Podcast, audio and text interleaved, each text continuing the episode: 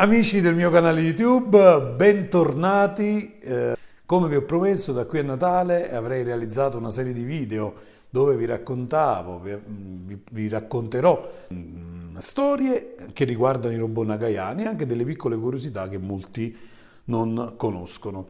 Nella cronologia nagayana che vi ho raccontato l'altro giorno e che potete vedere eh, nel, in questo video, che eh, ho caricato poco tempo fa, mm, vi ho raccontato un po' la linea temporale dei prodotti nagayani. Oggi vi parlo del grandissimo e mai impareggiabile Gig, il robot d'acciaio, che nella cronologia nagayana assume un'importanza eh, particolare perché è un'opera che, eh, del 1975 che è in pratica contemporanea della storia di Goldrake di cui vi ho parlato nel video passato.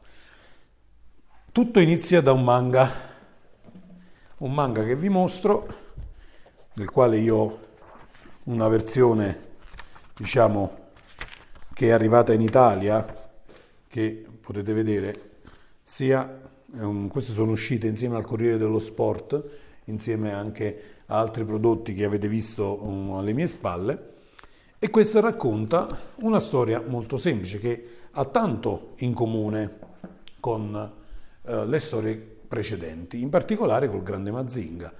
In pratica che cosa accade? Accade che un gruppo di studiosi, di archeologi, scopre una, um, un anti- antichi resti di una civiltà dimenticata, l'impero Yamatai. L'impero Yamatai è un impero che secondo la mitologia giapponese è anteriore alla civiltà giapponese che oggi conosciamo. Un impero che aveva nella magia la sua tecnologia migliore, un impero in cui la tecnologia e la magia si fondevano e avevano il potere principale di animare la roccia. Il professor Shiba, ehm, che poi è il padre del nostro eroe, capisce il grande pericolo che corre non solo il Giappone, ma tutto il genere umano, perché si rende conto dell'immenso potere al quale possono accedere questi eh, antichi abitanti del Giappone. Il potere racchiuso in quella che lui chiama la campana di bronzo, che è un manufatto che dà accesso praticamente a poteri illimitati.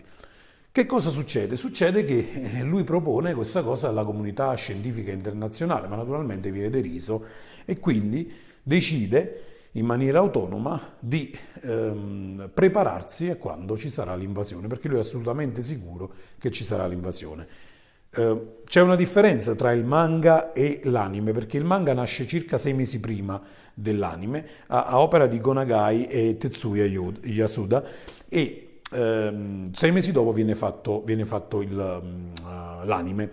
Uh, nel, um, nel manga la genesi è più completa, è più precisa e ci racconta anche quello che avviene prima della um, nascita del robot. Eh, mentre invece l'anime inizia direttamente con eh, Hiroshi che è inconsapevole della sua condizione di superuomo ma che già in, ha già in sé il potere di, del gig d'acciaio. Questo perché? Perché probabilmente l'anime è stato un po' ammorbidito, il manga è veramente, eh, in alcune scene, veramente molto molto molto duro. Eh, come inizia? Come inizia la storia? La storia inizia che eh, l'impero Yamatai, comandato dalla regina Mika, si risveglia dal lungo sonno e Mika manda i suoi tre eh, ministri, che poi saranno proprio gli scagnozzi che accompagneranno Ehm, nel cartone animato mh, sempre le battaglie contro i Roshi. A turno comanderanno il mostro perché poi il, il, dire, il filo conduttore è più o meno lo stesso delle altre opere di Nagai. Ikima, Mimashi e Amaso, che sono i tre ministri della regina nemica, che vanno, quando capiscono che il professor Shiba ha rubato il segreto della campana di bronzo, lo cercano e cercano di uh, catturarlo e di farsi rivelare dove ha nascosto la campana di bronzo. E, il cartone animato, l'anime, inizia con questa scena dell'agguato fatto a, al professor Shiba che sta rientrando da un congresso, viene catturato e viene praticamente picchiato e torturato a morte, ma lui non rivela dove ha nascosto la campana di bronzo. Viene, eh, dopo che è stato torturato, viene mm, buttato giù in un dirupo, naturalmente lui non muore e riesce ad arrivare a casa. Riesce ad arrivare a casa, poco prima di morire, consegna a Hiroshi questo segreto, dice tu non sei più una persona normale, sei un, uh, un superuomo e devi combattere per la terra contro questi invasori. Naturalmente capirete che il ragazzo un poco, viene, un poco preso, viene un poco preso alla sprovvista, nel manga viene spiegata meglio questa cosa, eh, in realtà nel manga c'è anche il motivo per cui viene trasformato Hiroshi in una, una sorta di, di, di, di cyborg, e, mentre invece nel, nell'anime non lo, fa, non lo fa vedere. Nasce, nasce il mito di Jig Robot d'acciaio a Hiroshi vengono consegnati un paio di guanti particolari che hanno la capacità di innescare il potere della trasformazione che trasforma, libera la forza del cyborg che è dentro Hiroshi Shiba. I combattimenti si susseguono perché la regina nemica si fa sempre più insistente. Nel corso della uh, storia Ehm, che si evolve in una serie di combattimenti, mostri, agguati, tranelli, che non vi spoilerò perché io vi consiglio di andare a cercare e a vedere, in quanto recentemente è stata anche pubblicata una raccolta dove viene raccontata proprio tut- e rappresentata tutta la serie. La serie è composta da 46 episodi, di cui in realtà 45 compongono la, la, storia e il 46esimo è una sorta di eh, riassunto di tutta la serie dove ci sono le, le, come fosse una sintesi ecco, di mh, tutti gli episodi salienti che hanno portato alla fine.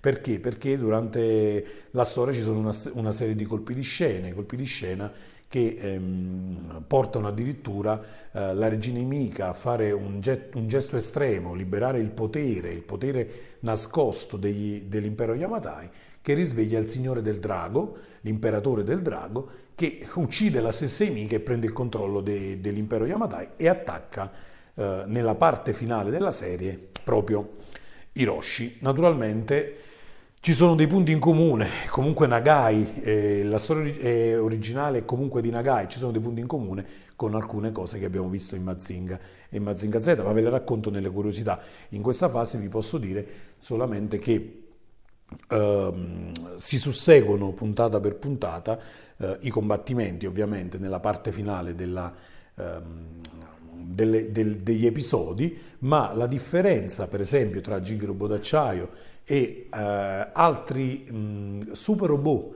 di questa serie è sostanziale. Uno, um, è il primo robot magnetico della storia. Robot magnetico significa robot che viene assemblato attraverso la forza magnetica vi faccio vedere eh, il modellino che è a mia disposizione e questo modellino permette, in pratica, eh, oltre a essere il primo robot magnetico, è anche il primo robot dove il pilota in realtà diventa un pezzo, diventa un pezzo della macchina. Hiroshi, nella sua fase di trasformazione, si trasforma e diventa la testa con una capriola che è, è, è cara a tutti noi che l'abbiamo visto diventa la testa del robot che poi si assembla al, um, al robot che viene, ai componenti del robot che vengono lanciati dal cosiddetto Big Shooter, che è un'astronave di supporto che è eh, pilotata da Miva, una collaboratrice della base antiatomica, e, del, um, e che comunque lancia i componenti che poi vengono assemblati e diventano gig robot d'acciaio.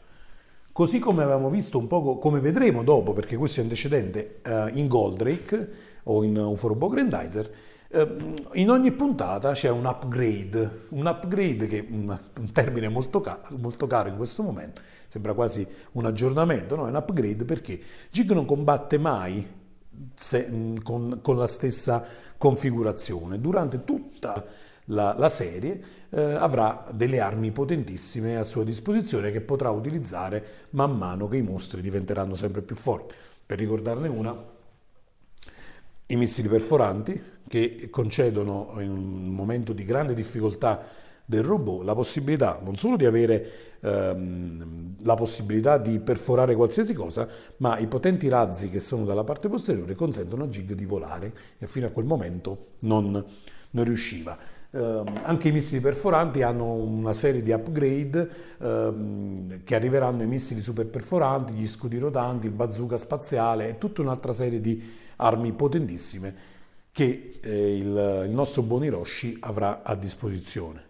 C'è la parte umana di Hiroshi, il ragazzo che scopre di essere un uomo fatto di metallo, fondamentalmente un cyborg, a 25 anni, quando il padre glielo, glielo rivela in punto di morte. E in quella fase c'è un giovane che sbanda, che non riesce a capire perché il padre gli ha fatto una cosa del genere, fino poi, insomma, il concetto di eroe, specialmente giapponese, ad arrivare alla piena accettazione di questo suo fardello e quindi diventare l'eroe del mondo, nella, eh, prima nella difesa del Giappone e poi nella difesa intera dell'umanità. Um, durante tutta la serie, quindi convive questo, anche questo aspetto uh, diciamo emozionale, ecco, usiamo questo termine emozionale, di un Hiroshi che a volte ha dei momenti di grande difficoltà e di sofferenza, ma che riesce quasi sempre a superarli in maniera mh, brillante. Um, questa è sostanzialmente la, la trama. Um, I punti di contatto. Allora, uh, ci sono alcune curiosità che volevo affrontare con voi. Per esempio, una era um, quella della nascita del robot magnetico. E in pratica il robot uh, di Gig viene da un'idea sembra che l'idea eh, sia arrivata da una puntata, la puntata numero 7 di Mazinga Z, dove c'è un robot, Deimos F3, che è un robot che manda Shura a attaccare Mazinga Z, che mette in grave difficoltà il robot pilotato da Koji Kabuto, perché questo robot riesce a disassemblarsi ogni volta che viene attaccato e poi riagganciarsi per riattaccare Mazinga. Questa pare che fosse uh, l'idea originale che poi è stata riportata proprio all'interno di uh, Gig i robot d'acciaio. E quindi ehm, questa era una piccola curiosità di, di, de, della nascita. L'altra curiosità, l'altra curiosità è che insomma mm, è un po' avvolta anche dalla leggenda, perché, perché il robot magnetico? Perché il robot che si assembla? Eh, secondo eminenti studiosi che hanno studiato questa cosa, mi direte ma ci sono eminenti studiosi? Sì, perché queste cose si studiano.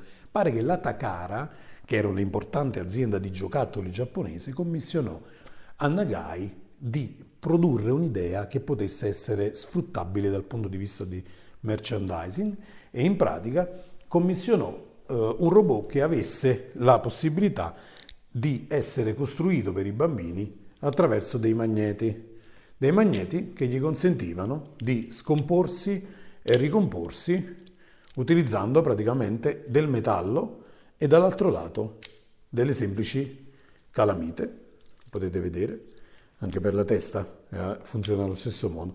Quindi questa spinta da parte della Takara fu fondamentale per eh, anche la nascita di questo robot magnetico. Qualcuno di voi mi ha chiesto, eh, ma i due robot magnetici di Nagai? No, Jackie non è di Nagai, è un'altra, un'altra storia che se volete vi racconterò anche se non è tra le mie storie preferite perché mm, non riguarda quel periodo d'oro che stiamo andando adesso ad analizzare con gli eroi uh, di Nagai. Quindi questa storia uh, è del 1975, alla fine insomma um, Hiroshi riesce a sconfiggere e c'è un altro punto in comune con per esempio il grande Mazinga. I punti in comune sono tanti, la civiltà che risorge dal sottosuolo in quel caso erano i Micenei, in questo caso sono gli Yamatai. Quindi ehm, Nagai prima si ispira alla mitologia greca, da sempre è sempre stata per lui un punto di riferimento importante, adesso però va a pizzicare nella, nell'antica storia del Giappone. E ehm, il sacrificio, il sacrificio perché? Perché il, il professor Shiba, ferito a morte, decide di trasferire la sua coscienza in un gigantesco cervello elettronico all'interno della base antiatomica. E nella puntata finale, quando Hiroshi sarà, qui c'è un piccolo spoiler, ma tanto parliamo di, di, di, di storie di 40 anni fa che conosciamo tutti e sono reperibili eh, ovunque praticamente, nella fase finale, così come eh, Kenzo Kabuto, papà di Koji Kabuto decide di schiantarsi sulla fortezza nemica e distruggere la fortezza nemica con la base, con la fortezza delle scienze, allo stesso modo il professor Shiba sgancia la parte a disco della base antiatomica per salvare il figlio in difficoltà che poi una volta ripresosi chiuderà il cerchio sconfiggendo, definitivamente il Signore del Drago, quindi l'imperatore del Drago, e ponendo fine a questa guerra. Gigrobo d'acciaio eh, non è in continuity con nessuna delle storie precedenti. Hiroshi Shiba non si incontrerà mai, non si può incontrare, diciamo, da un punto di vista cronologico, né con Tetsuya Tsurugi, né con Daisuke, eh, né, con Actarus, se vogliamo usare il termine eh, della traduzione italiana, né con Koji Kabuto, perché fa parte completamente di un altro universo dove l'unico robot esistente è il Jig robot d'acciaio. In una storia degli anni 90 che è intitolata Dynamics Super Robot Wars, ehm, tutti questi eroi tornano insieme per combattere contro un nemico comune. Però è considerata una storia al di fuori della continuity, una sorta di what if se vogliamo usare il termine marvelliano, e quindi ehm, la storia originale non ha punti di contatto e questo lo notiamo anche dal design, perché il design sembra ehm, di un futuro, ma un futuro magico, cioè la tecnologia assomiglia a magia, anche quella degli uomini, eh, non viene mai spiegata benissimo, cioè noi abbiamo una percezione netta che Mazinga Z è un robot, quindi è una macchina, mentre il Gig robot d'acciaio ha sempre qualcosa di vivo, il fatto che la testa sia parte, cioè il pilota sia parte del robot, probabilmente ci dà questa sensazione che sia una macchina vivente. Eh, un'altra curiosità, le dimensioni. Eh, Gig d'acciaio è il robot più piccolo prodotto nelle storie di Nagai. È alto circa 12 metri, quindi 6 metri più basso di Mazinga Z. Questo qua si può facilmente comprendere vedendo che la, la, l'uomo, eh, il, il, pilota, diventa la testa, quindi un uomo accartocciato su se stesso diventa la testa del robot e quindi è molto facile capire che non poteva essere un robot così, così grande, un po' eh, assimilabile più a, ai Gundam, diciamo, a questo tipo di robot qui, queste macchine non gigantesche come possiamo immaginare un Grandizer che è alto 30 metri o un grande Mazinga che è alto 25 metri eccetera. Quindi queste anche dimensioni un poco più contenute ci consentono, ci, lo avvicinano un po' di più all'uomo e lo avvicinano un po' più al concetto di macchina senziente che probabilmente Nagai ha voluto rendere nella creazione di questo uh, bellissimo anime. Una delle curiosità che vorrei raccontarvi è capitata proprio in un momento molto particolare. Ero invitato alla uh, prima del, lo chiamavano Gigrobò, il film di Gabriele Mainetti, presentato al Festival di Roma e ripresentato a Lucca. Uh, io ero quella, la, la prima di Lucca e in pratica durante il film, non so se qualcuno voi l'ha visto, si vedono delle scene proprio del cartone animato, eh, Gigrobo d'acciaio, e eh, si vedono e si sentono delle parti chiare di alcune puntate. Alla fine della proiezione, dopo gli applausi, perché oggettivamente il film fu molto apprezzato, si, ci si poteva avvicinare, c'erano i giornalisti, c'eravamo tutti quanti noi. Allora, in pratica mi avvicino a regista, c'erano Claudio Santamaria e Gabriele Mainetti, Claudio Santamaria il protagonista e Gabriele Mainetti il regista, e tra le tante domande gli faccio una domanda.